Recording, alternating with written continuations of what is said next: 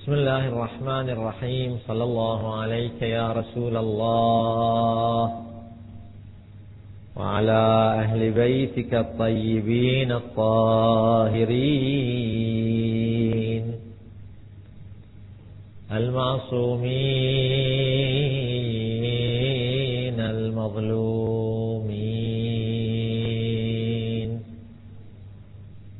لعن الله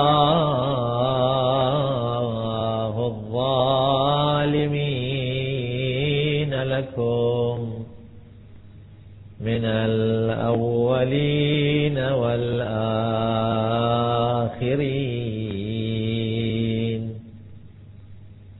فاز والله من تمسك بكم وأمن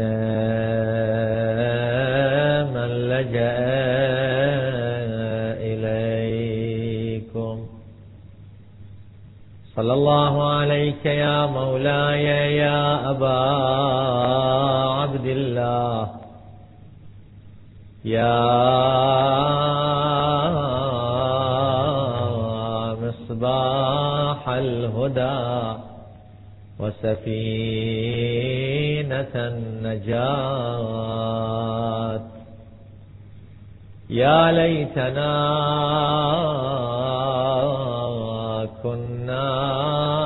معكم. فنفوز فوزا عظيما.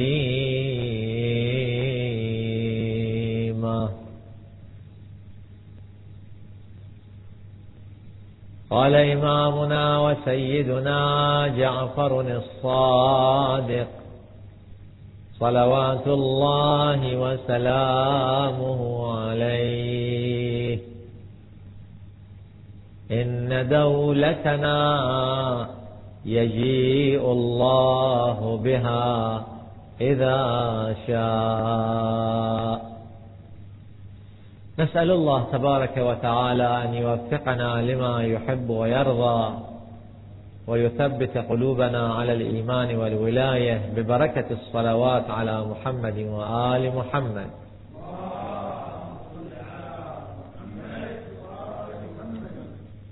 في الليلة الماضية ليلة الجمعة كنت أحب أن أتحدث السلام عليكم عن سيدنا ومولانا صاحب الزمان سلام الله عليه باعتبار أن يوم الجمعة يتعلق بالإمام عليه السلام. ولكن رأيت نفسي أمام مناسبة ذكرى وفاة سيدنا ومولانا أبي طالب عليه السلام. وأبو طالب هو جد إمامنا صاحب الزمان عليه السلام. فرأيت أن أخصص حديثي في الليلة الماضية حول شخصية سيدنا أبي طالب عليه السلام. وبدلا من ليلة أمس هذه الليلة أتحدث عن بعض ما يتعلق بمولانا الإمام المهدي المنتظر عجل الله تعالى فرجه الشريف.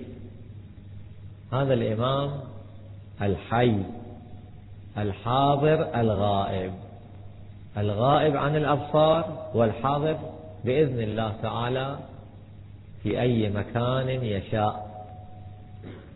من جملة الأمور التي وردت في الأحاديث الشريفة بصورة متعددة ومكررة مسألة انتظار ظهور الإمام عليه السلام. انتظار ظهور الإمام. وهذه الكلمة عندما تتردد على الألسنة يتبادر إلى الذهن أن الناس الذين يعيشون في عصر الغيبة الكبرى عليهم أن ينتظروا ظهور الإمام. إحنا الناس آبائنا أجدادنا. هاي القرون الماضية اللي كانوا يعيشون في عصر غيبة الإمام المنتظر عجل الله فرجه الشريف. ولكن أنا ألاحظ بالأحاديث الشريفة أن انتظار الإمام عليه السلام لا يختص بعصر الغيبة الكبرى بل حتى الناس اللي كانوا يعيشون في عصر الأئمة الطاهرين عليهم السلام الأئمة كانوا يقولوا لهم انتظروا ظهور صاحب الزمان. وهذا شيء عجيب حقيقة. مثلا واحد اسمه أبو الجارود. هذا كان في عصر الإمام الباقر سلام الله عليه. في آخر عمره صاير مكفوف البصر شايب. يوم من الأيام اجى دخل على الإمام. فقال ما معنى كلامه؟ يا ابن رسول الله أنت تقبل مني؟ يعني هل تقبلني اللي أنا من الموالين من المحبين من شيعتكم؟ تقبلني؟ قال إيه. قال أنا عندي حاجة أريد أطلب منك طلب. أنا مكفوف البصر قليل المشي ما أقدر كل يوم أجي أزورك أتعلم منك أستمع إلى حديثك. فإذا أمكن علمني شيئا اللي هو دين الله تعالى. حتى هذا أنا أخذ هاي رؤوس نقاط خلاصة عصارة. علمني هاي الخلاصة والعصارة.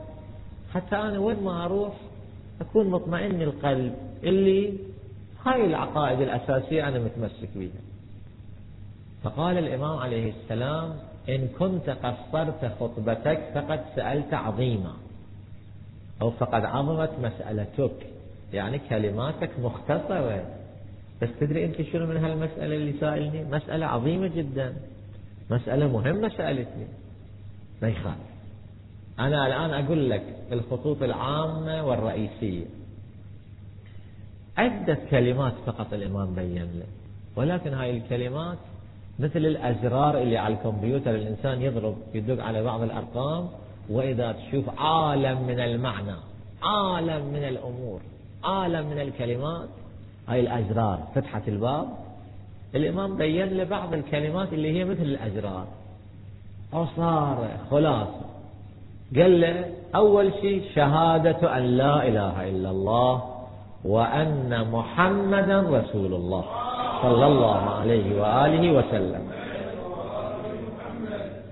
والإقرار بما جاء به من عند الله تعالى. بعد. وولاية ولينا والبراء من أعدائنا. والتسليم لأمرنا. هذا كله واضح. بعد. وانتظار مهدينا. انتظار المهدي عليه السلام. الإمام الباقر يقول له الإمام الباقر يقول له يعني مو عصر الغيبة عصر الأئمة أيضا. هذه رواية عن الإمام الباقر سلام الله. رواية أخرى عن الإمام الصادق عليه السلام أبو بصير هذا من أصحاب الإمام. الإمام هنا ابتداء يقول له الرواية الأولى أبو الجارود طلب من الإمام. طلب من الإمام أن يقول له. هنا الإمام هو يلتفت إلى أبي بصير. يقول له تدري الله تعالى يقبل أعمال العباد؟ ما هو الشرط الذي به يقبل الله أعمال العباد؟ ألا أخبرك؟ الإمام هو ابتداء يقول له. ألا أخبرك بما لا يقبل الله من العباد أعمالهم إلا به. يعني شنو؟ قبول الأعمال مرتبط بهذا الأمر. يقول الإمام لأبي بصير ألا أخبرك بما لا يقبل الله أعمال العباد إلا به؟ قال بلى يا ابن رسول الله. قل لي. الإمام أيضا ذكر كلمات مثل كلمات أبيه الإمام الباقر عليه السلام. شهادة أن لا إله إلا الله وأن محمدا رسول الله. صلى الله عليه وآله وسلم.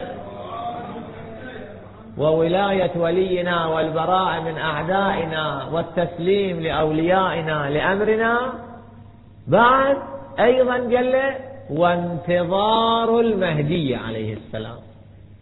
الإمام الصادق يقول لأبي بصير زين يعني أنت يا أبا بصير اللي عايش في عصرنا في عصر الإمام الصادق عليه السلام لازم تنتظر ظهور الإمام صاحب الزمان سلام الله عليه. شلون يكون هذا المعنى؟ شوفوا إخواني الانتظار قد يكون انتظارا فرديا وقد يكون على صعيد الأمة. وقد يكون على صعيد الأمة. الشيعة الشيعة مروا بعصور صعبة جدا. بظروف شديدة جدا. في أيام الأمويين في أيام العباسيين. أنتم شوفوا أئمتنا سلام الله عليهم. أين قضوا حياتهم؟ فجأة تشوف كان الأمر ينقلب عليهم. الحاكم يأمر بإلقاء القبض عليهم بالسجن أو بالتبعيد إبعاد بعيد عن وطنه. قضايا عجيبة حقيقة تاريخ أهل البيت. عليهم السلام تاريخ حزين ومؤلم. الإمام الصادق سلام الله عليه وجد فرصة فرصة قريبة وقليلة وقصيرة. سنوات سقوط بني أمية وقيام دولة بني العباس. جعل ينشر العلوم والمعارف. شوف إيش سوى الإمام. ملأ الدنيا بالأحاديث الشريفة. سنوات فقط. سنوات. وإلا حتى الإمام الصادق سلام الله عليه مر بظروف صعبة. الإمام مر حكم عليه المنصور بالإبعاد. إلى الآن خلف الكوفة أكو بلدة صغيرة يسموها الحيرة. الحيرة إلى الآن موجودة. الإمام مر, مر المنصور حكم عليه بالإبعاد. من المدينة جاب إلى الحيرة. فترة الإمام كان يعيش بالحيرة. بلدة صغيرة. يعني بعيد يكون عن الناس عن أنظار الناس. عن متناول الأيدي. الناس لا يكون عندهم طريق يوصلون للإمام. مثل أفرض الآن مثلا واحد يروح يعيش مثلا بالمطلع مثلا. ولا مناقشة في الأمثال. بعيد عن الناس. فشوف المدينة وين الحيرة وين الحيرة. ما جاب الإمام بالكوفة بالحيرة. هكذا. زين هاي الظروف الصعبة. مرت بالأئمة. مرة واحد صار بينه وبين زوجته نزاع على مسألة. مسألة. زوجته قالت أنا ما أقبل الحال إلا الإمام الصادق عليه السلام يقول. قال الإمام عليه مراقبة. أنا ما عندي طريقة للوصول إليه. قالت أنا ما أقبل منك. الرجل كان مضطر إلى أن يعني يبحث عن الحل لقبول كلامها. فإجي يمشي يريد يروح إلى بيت الإمام يخاف. يدري أكو عيون جواسيس. شوفوا إلى أي درجة الإمام كان في ظروف صعبة. فشاف واحد دا يبيع خيار. واحد جاي من القرى المجاورة من البساتين المجاورة سلة على راسه بيها خيار. دا يبيع خيار خيار. قال له عمي تعال الخيار كله بيش تبيعه كل الخيار اللي بالسلة ويا السلة أريدها. قال هذا من الله راد واحد يشتري الخيار ويا السلة اشترى كل الخيار والسلة خلى السلة على رأسه هو قام يمشي. يصيح خيار خيار. خلى طريقه على دار الإمام الصادق عليه السلام شوف بالله عليك. فبس ما وصل يريد يطرق الباب شاف الباب انفتح غلام الإمام خلف الباب. قال له الإمام يقول لك جواب المسألة كذا وكذا. جاوب هذا الظرف العصيب اللي الأئمة كانوا يعيشون به فهذول الشيعة كانوا يبحثون عن فرج فرج. تنحل هذه الظروف الصعبة تروح. الإمام كان يقول لهم أيها الشيعة أيها المؤمنون يعني معنى كلام الإمام عليكم أن تنتظروا ظهور الإمام المهدي المنتظر. الفرج هناك الفرج العام هناك انتظروا. بس هنا في هذا الحديث الذي قرأته لكم قبل قليل عن الإمام الصادق عليه السلام إلى أبي بصير الإمام يقول له من جملة شروط قبول الأعمال والعبادات شنو هو من جملة الشروط؟ التولي لأولياء الله عرفنا. التبري من أعداء الله عرفنا. يقول من جملة الشروط انتظار المهدي عليه السلام. هذا من الشروط من شروط قبول الأعمال. ليش؟ لأن الإنسان أيها الإخوة حتى في علم النفس هذا الشيء ثابت. الإنسان إذا عاش حالة اليأس حالة اليأس معنى ذلك تدهور كل أموره. وبالعكس إذا عاش حالة الأمل الأمل. الرجاء. الأمل يبعث الإنسان على النشاط. يبحث يبعث في الإنسان الطمأنينة. كل ما اشتدت الأمور يقول الأمل بالله تعالى. إن شاء الله تتعدل الأمور وهذا شيء حتى في الحياة الفردية هكذا. حتى في الحياة الشخصية للإنسان. إذا كانت عنده مشكلة إذا كان في أزمة أزمة اقتصادية أزمة صحية لا سمح الله أزمة عائلية أي شيء. إذا كان يعيش حالة الأمل الأمل يخليه ما يتعب. يخليه لا يصل إلى حد اليأس. دائما عنده أمل. فالأمل قد يكون فرديا وقد يكون الأمل على صعيد المجتمع على صعيد الأمة على صعيد ملايين الناس. الأئمة عليهم السلام يبعثون روح الأمل في شيعتهم. أيها الشيعة انتظروا ظهور الإمام المنتظر عجل الله فرجه. هناك هناك الفرج العام هناك الخلاص هناك النجاة هناك الدولة الكريمة. هذا اللي تقرأ في أدعية شهر رمضان كل ليلة اللهم إنا نرغب إليك في دولة لكن مو أي دولة. دولة كريمة مو دولة ظالمة. مثلا مثل دول بني العباس وبني أمية. دولة كريمة وهذه الدولة الكريمة من ملامحها الأساسية تعز بها الإسلام وأهله وتذل بها النفاق وأهله. تذل بها النفاق وأهله. يعني الإسلام يكون هو الدين العزيز. الإسلام بالاسم لا مو بالاسم. الإسلام بالتطبيق. الإسلام بالتحقيق. الإسلام بالعمل. وأهله يعني أهل الإسلام. الآن في الوقت الحاضر حقيقة إحنا دا نعيش في عصر يعيش المسلمين المسلمون يعيشون الذل والهوان. الذل والهوان افتح الإذاعات شوف كل يوم. وين انقتل جماعة؟ وين من انقتل؟ وين صار انفجار كم مسلم انقتل؟ مثل ما أريد أمثل هذا المثال ولكن لا مناقشة في الأمثال. مثل ما إذا مثلا تكرمون لا سمح الله بهائم تنقتل شلون؟ عادي حتى الإذاعات بعد تعودت. انفجار أدى في البلد الفلاني إلى قتل عشرين وجرح خمسين. عادي. وين اليهود قتلوا أربعة وقتلوا خمسة وضربوا بالصاروخ من قتلوا وين قتل عادي عادي أبدا. اليهود الآن مسلطين على المسلمين. المسيحيين مسلطين على المسلمين.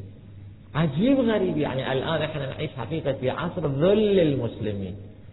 في حكومة مولانا صاحب الزمان عليه السلام ذل النفاق يكون عز الإسلام. يكون اللهم إنا نرغب إليك في دولة كريمة تعز بها الإسلام وأهله.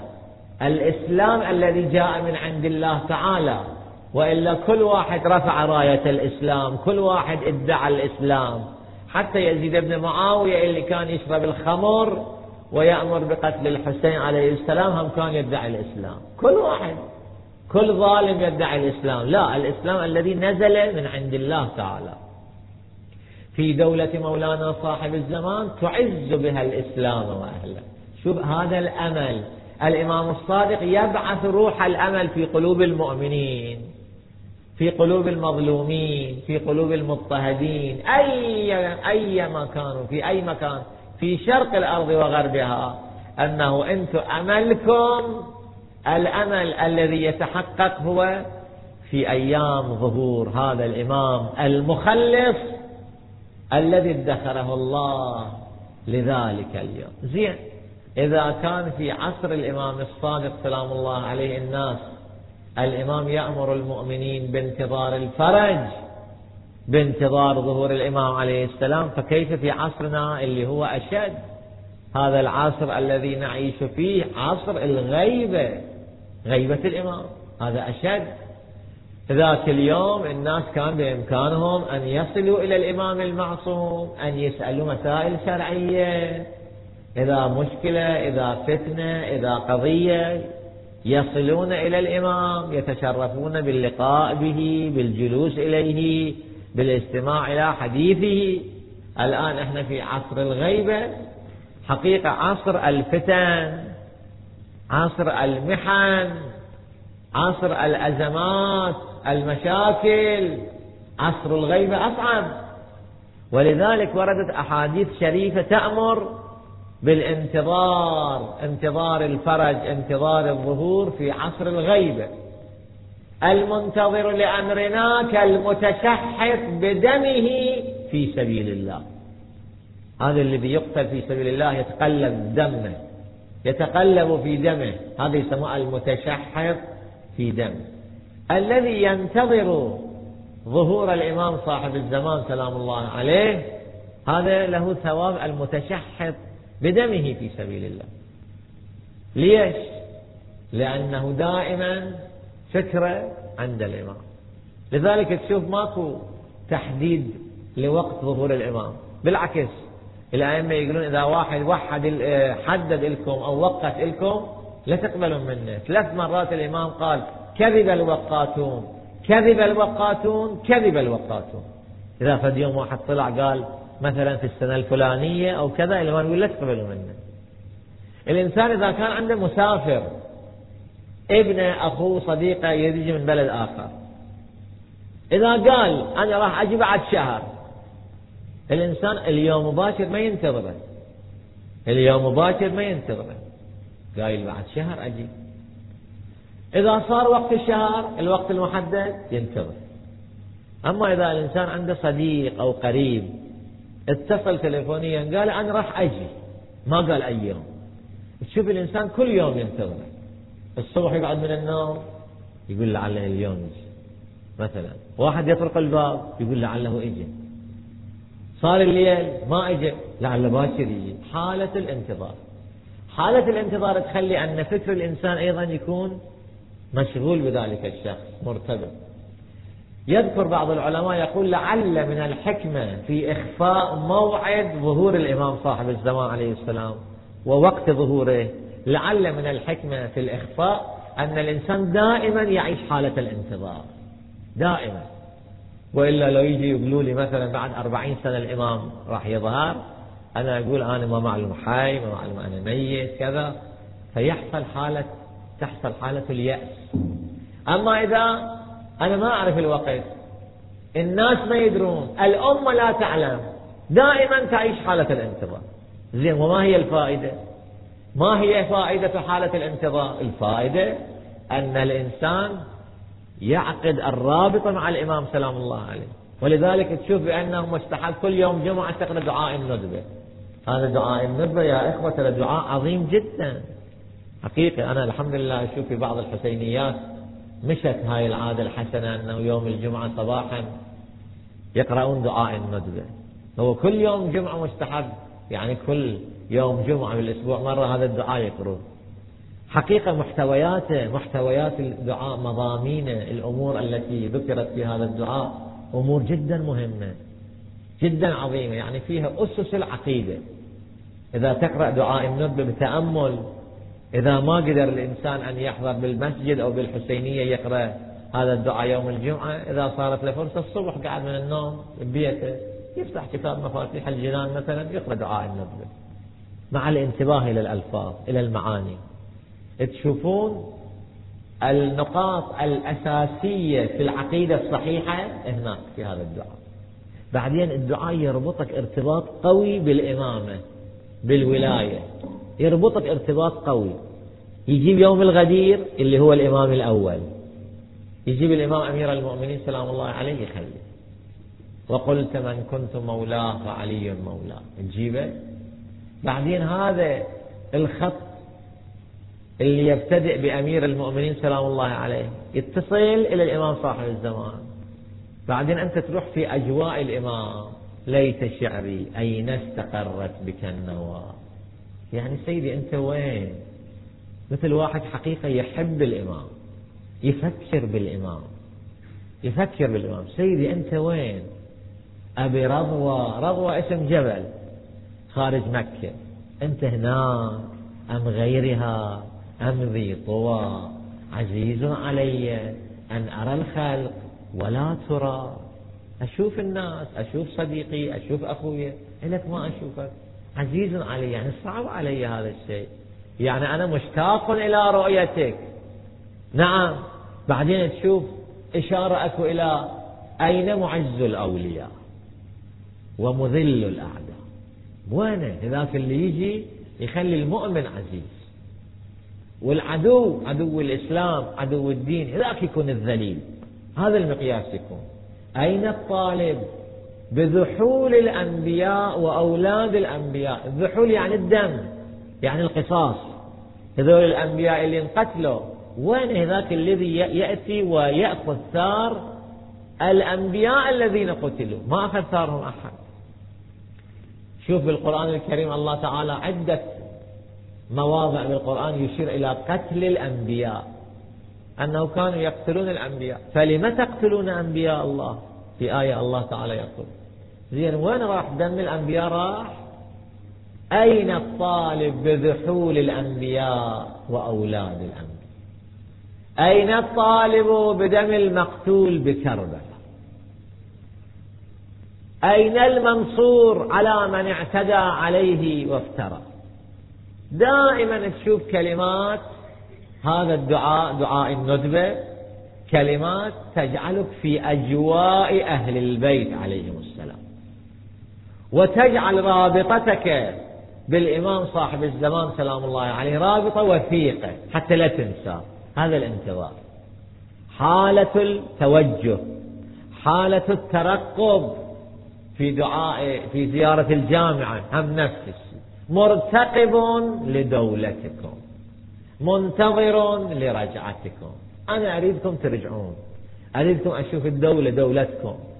فالإمام الصادق عليه السلام في الحديث الذي قرأته في أول المجلس يقول إن دولتنا يجيء الله بها. الله تعالى. بعض الدول تقام على وجه الكرة الأرضية بسبب انقلاب عسكري. بعض الدول تقام على وجه الكرة الأرضية مثلا يجي واحد يصير رئيس دولة. بالشنو؟ مثلا بالانتخابات. أو بالوراثة. الأبو ملك يموت ابنه يجي مثلا. دولة صاحب الزمان لا بالانقلاب العسكري يصير. لا تجي بالانقلاب والثورة العسكرية. ولا ثورة شعبية. ولا وراثة. ولا وصاية. أبدا. الله يجيب هاي الدولة. الله. يعني الله تعالى يؤسس هذه الدولة. هذا معنى الشرعية معنى الشرعية. إن دولتنا يجيء الله بها إذا شاء. يعني أي وقت اللي شاء الله تعالى صار الوقت الله يجيب هاي الدولة. ماكو أي واحد أي قدرة أي قوة تقدر أن تقف أمام دولة الله تعالى. الله يجيبها. أنت شوفوا في يوم بدر الله إيش سوى؟ والحال هذا يوم بدر كان شيء عادي. 313 عدد المسلمين. إن شاء الله بعد كم ليلة تصادف ليلة بدر راح نتحدث. ذاك اليوم أربعة آلاف من الملائكة أو ثلاثة آلاف من الملائكة نزلوا. نزلوا من السماء. دخلوا المعركة مع المسلمين ضد المشركين. عندما يظهر إمامنا صاحب الزمان سلام الله عليه في في الموقف الأول. أول من يحضر أول من يأتي أول من يبايعه من هو؟ جبرائيل. جبرائيل. أول من يجي. بالقرآن الله يمدح جبرائيل يقول ذي قوة عند ذي العرش مكين. الله يصفه بأمرين بالقوة والمكانة. ذي قوة عند ذي العرش مكين. مكين يعني له مكانة عند الله وعنده قوة. النبي سأل من جبرائيل لما جاب هاي الآية النبي قال له شنو قوتك أنت؟ اللي الله هنا يمدحك. يقول لك ذي قوة. شنو قوتك؟ قال هل مقدار أقول لك يا رسول الله؟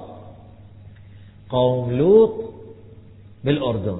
إلى الآن مكان قوم لوط مبين بالأردن اللي يرحون قوم لوط لما أراد الله أن يعذبهم أوحى إليه قال لي افصل مدينة قوم لوط افصلها عن الأرض. مثل أكو مكان مثلا كيكة مثلا واحد يجيب قاشوقة يفصل قطعة من الكيكة يشيلها هكذا مثلا. يقول أنا بجانب من جناحي هيك. فصلت هذه الأرض اللي قوم لوط كانوا يعيشون عليها وقاعدين. الأرض فصلتها من الكرة الأرضية. شلتها بالأعماق. بأعماقها. وما عليها. من البيوت والمحلات والأسواق والناس والبهائم كل البلد كله.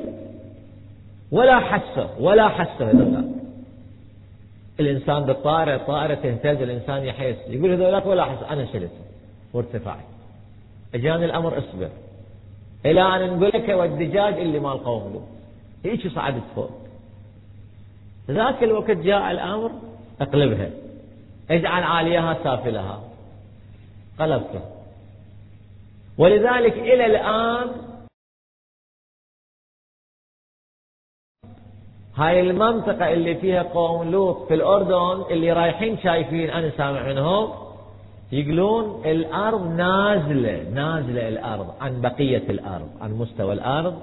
هاي المقطوعة هاي القطعة من الأرض مبينة نازلة مثل وادي صاير مثل مكان منخفض لأن جبرائيل شال هاي القطعة هذه قوة جبرائيل. جبرائيل أول واحد ينزل يبايع آه، الإمام المهدي سلام الله عليه. يعني أنا تحت الخدمة تحت أمرك. شو تقول؟ شو أسوي؟ تحت قاذفات القنابل تشتغل دبابات تشتغل صواريخ تشتغل. هذه القوة الإلهية تكتسح كل الأسلحة المدمرة كل القوى. أية قوة لا تستطيع أن تقف أمام قوة جبرائيل ذي قوة عند ذي العرش مكين. جبرائيل يصير واحد خادم عند صاحب الزمان عليه السلام. كان جبريل خادما لأبيه وله أيضا. وله أيضا جبرائيل خادم له أيضا. ولكل الأئمة سلام الله عليهم جبرائيل خادم لهم. وبعدين عشرة آلاف ملك من الملائكة تنزل أيضا تحت الأمر على أهبة الاستعداد الكامل لمولانا صاحب الزمان عليه السلام. هذه الدولة الكريمة هذه أمنية الأنبياء أمنية الأنبياء. الأنبياء كلهم إحنا عندنا بالأحاديث الشريفة الله كان محدثهم. كل الأنبياء الله حدثهم بأنه في آخر الزمان أنا مقرر واحد راح يجي اسمه الإمام المهدي المنتظر عجل الله تعالى فرجه الشريف. هذا راح يحقق أمل كل الأنبياء. أمل الأنبياء شنو هو؟ رسول الله صلى الله عليه وآله لما بعثه الله شنو كان الهدف؟ الآية القرآنية تقول هو الذي أرسل رسوله بالهدى ودين الحق ليش؟ ليظهره على الدين كله. ولو كره المشركون. ليظهره على الدين يعني على كل الأديان. الإسلام لازم الله تعالى يكتب له الغلبة على كل الأديان. بعد ما يبقى دين. دين ما يبقى بعد. الدين دين الإسلام فقط. لا يبقى شبر على وجه الكرة الأرضية. إلا ويرتفع هناك شعار لا إله إلا الله محمد رسول الله علي ولي الله.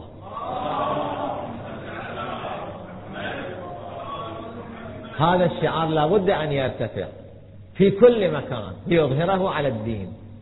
متى يتحقق هذا الوعد الإلهي؟ يتحقق على يد مولانا صاحب الزمان سلام الله عليه. فالأمل أيها الإخوة على ضوء الأمة انتظار الظهور والفرج على ضوء الأمة على مستوى الناس. يعني الناس المؤمنين المظلومين يكون عندهم الأمل بأن ينتقم الله تعالى من ظالميهم في دولة الإمام المنتظر الدولة الكريمة. الأنبياء عندهم أمل بأن ينتقم الله من الجبابرة فرعون نمرود قتلت الأنبياء. الأنبياء عندهم أمل. الله ينتقم من قتلتهم من ظالميهم في الدولة الكريمة. في الدولة الكريمة. الأنبياء عندهم هذا الأمل.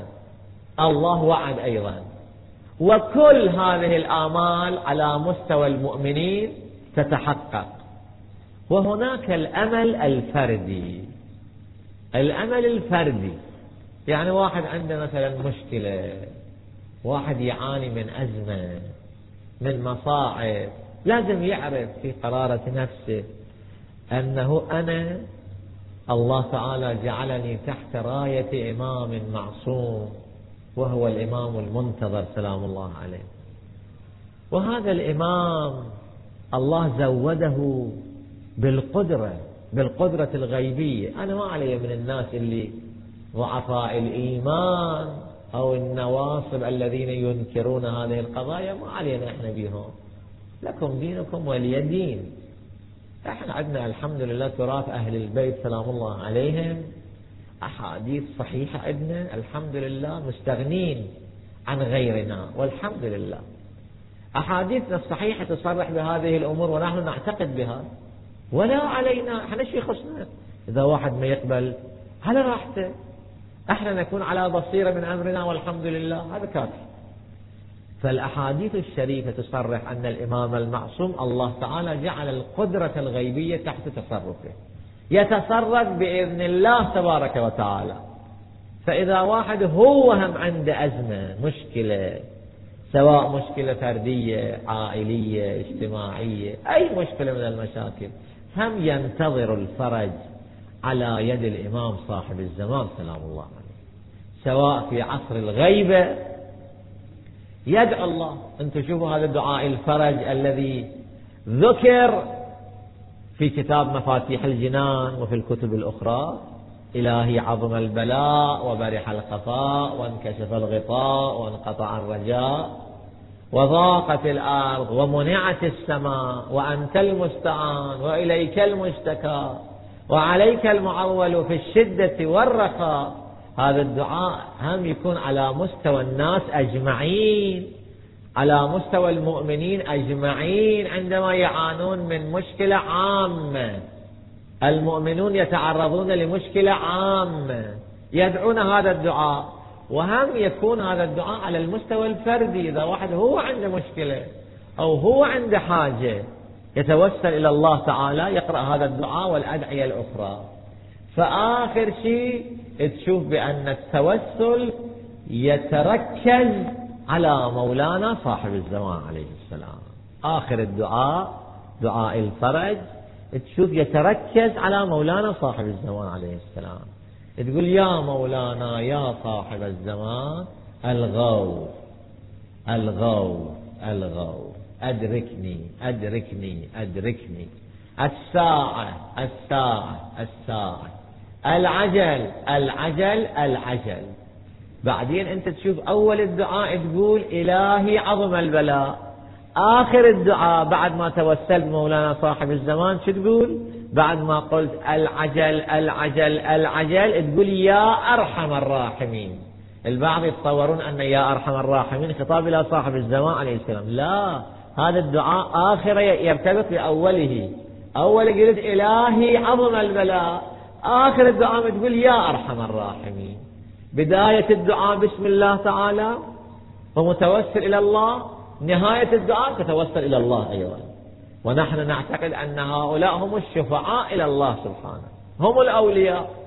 فنتوسل بهم إلى الله تعالى. لذلك هذا الدعاء نبتدئه بالله ونختمه يا أرحم الراحمين. يعني نسأل الله تعالى بالرحمة الإلهية.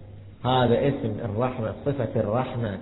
عند الله تعالى اللي تشوف بالقرآن الكريم 114 مرة 114 مرة وردت البسملة في القرآن الكريم بسم الله الرحمن الرحيم الرحمة الإلهية. إمامنا صاحب الزمان وجوده أيضا من الرحمة الإلهية. كل الأئمة وجودهم من الرحمة الإلهية. بعثة رسول الله صلى الله عليه وآله من الرحمة الإلهية. ما تقرأ بالقرآن بسم الله المنتقم القوي. والحال الله هو المنتقم هو القوي. ولكن الرحمة الإلهية غالبة. لذلك تقول بسم الله الرحمن الرحيم. الرحمة الإلهية هي الغالبة. فالرحمة الإلهية تجعل الإنسان يتوسل إلى الله تعالى بأوليائه الصالحين بعباده الصالحين بسادات أوليائه بسادات أوليائه وهم أهل البيت سلام الله عليهم أجمعين. يتوسل بهم وفي نفس الوقت يسير على نهجهم على خطاهم. ما الذي يعجبهم؟ إلى أي شيء كانوا يدعون شيعتهم؟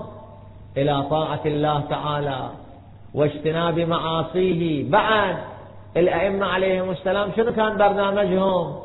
برنامج الأئمة كان في جملة ما كان برنامج الأئمة سلام الله عليهم إقامة عزاء الحسين سلام الله عليه. طبعا هاي المجالس اللي تشوفها ما شاء الله. بال... بالألوف يا ألوف أقول لك ملايين حقيقة ملايين. في شرق الأرض وغربها. الآن أنت تشوف بالكويت فقط مجالس إيش قد أكو؟ بالبيوت بالديوانيات بالمساجد بالحسينيات. نعم. في شهر رمضان في شهر محرم وصفر في أيام السنة. وروح إلى البلاد الأوروبية. روح إلى أقصى بلاد الصين. روح إلى اليابان. روح إلى وين ما تروح. روح إلى البلاد الإفريقية. نعم. المجالس الحسينية يقيمها المؤمنون. لماذا؟ لأنهم علموا وعرفوا أن برنامج أهل البيت عليهم السلام منهاج الأئمة الطاهرين عليهم السلام كان على هذه المجالس. رحم الله من أحيا أمرنا. أتجلسون وتتحدثون؟ الإمام يقول للفضيل من أصحابه أتجلسون وتتحدثون؟ قال إي والله. تجلسون يعني ديوانيات سوالف مكسرة؟ لا أبدا. يعني في أمرنا. في ديننا. أتجلسون أتجلسون وتتحدثون؟ قال نعم. قال عليه السلام إني والله لأحب تلك المجالس. إني والله. على هاي المجالس الإمام يحبها إني والله لا أحب تلك المجالس فأحيوا أمرنا. في حديث يقول رحم الله من أحيا أمرنا. في حديث يقول إن من أحيا أمرنا لا يموت قلبه. يوم تموت فيه القلوب. ذاك اليوم اللي القلوب تموت ولا فيها توجه ولا فيها نشاط ذاك اليوم قلب المؤمن الذي أحيا ذكر أهل البيت سلام الله عليهم لا يموت.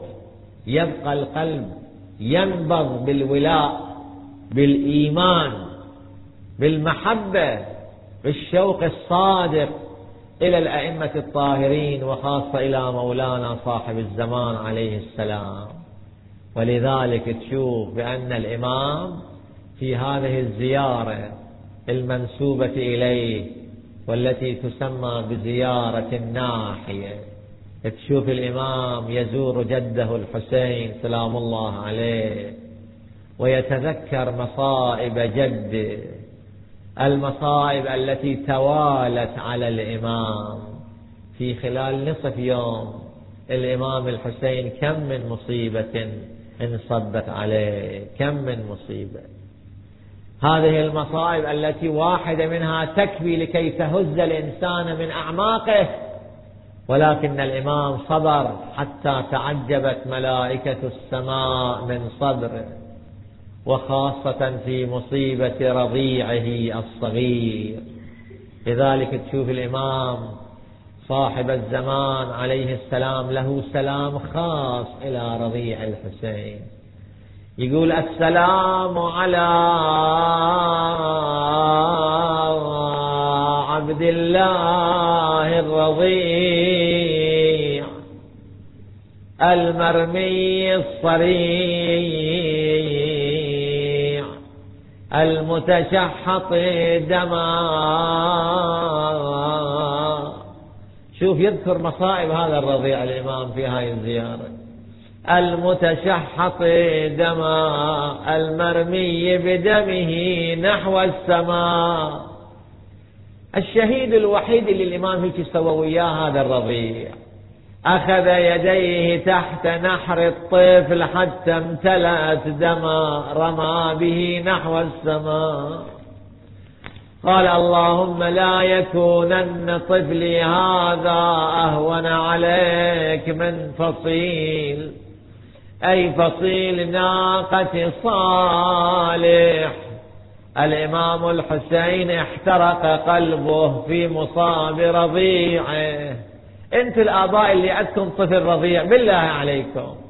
إذا يوم من الأيام شفت الطفل ضيقين من المرض أخذت شفت عليه حمى حرارة ماذا يجري عليك؟ مع العلم أنه حرارة حمى. إذا ساعد الله قلب أبي عبد الله. لما نظر إلى رضيعه يرفرف على يده كالطائر المذبوح. وويلا ومصيبة ساعد الله قلبك أبا عبد الله. ولذلك أراد الله تعالى أن يخفف المصيبة عن قلب الحسين. وإذا بالإمام يسمع هاتفا ينادي دعه يا حسين فإن له مرضعا في الجنة. آه ما واحد إلا نصاب من قبل فجيعة وما مصابي ما جرى مثل يشيعة شنو مصابك أبا عبد الله؟ آه شفت أبو ذبحه على صدر رضيعه إيه شفت أبو ذبحه على صدره رضيعه أي عاينت نحره من فريب سهم المنية. الله يعينك سيدي. فيها الرزية. ذبح رضيعك ما سقى قطرة مية. ودم تفايض فوق صدرك يا شفية. وردت للخيمة وقلبك بالحزن ذا. وأما أمه الرباب لما نظرت إلى رضيعها بس شافته امه غدا تبكي وتند بيا. إي وتصيح قولوا لي رضيع كان ذنبه وتصيح قولوا لي رضيع كان ذنبه اي ذبحه وهو عطشان ما حد لأن قلبه. ذولاك الأعداء القساة ذبحه وهو عطشان ما حد لأن قلبه. واسفى على وليدي تخاضب بالدمى وغاب ألا لعنة الله على الظالمين. وسيعلم الذين ظلموا أي منقلب ينقلبون. اللهم صل على محمد وآل محمد. اللهم نقسم عليك برضيع الحسين بدم هذا الرضيع البريء بجده بأبيه بقلب أبيه المكسور. اللهم اشف به مرضانا يا الله. اللهم اقض به حوائجنا. أصلح به أمورنا. آمنا في أوطاننا ولا تسلط علينا من لا يرحمنا.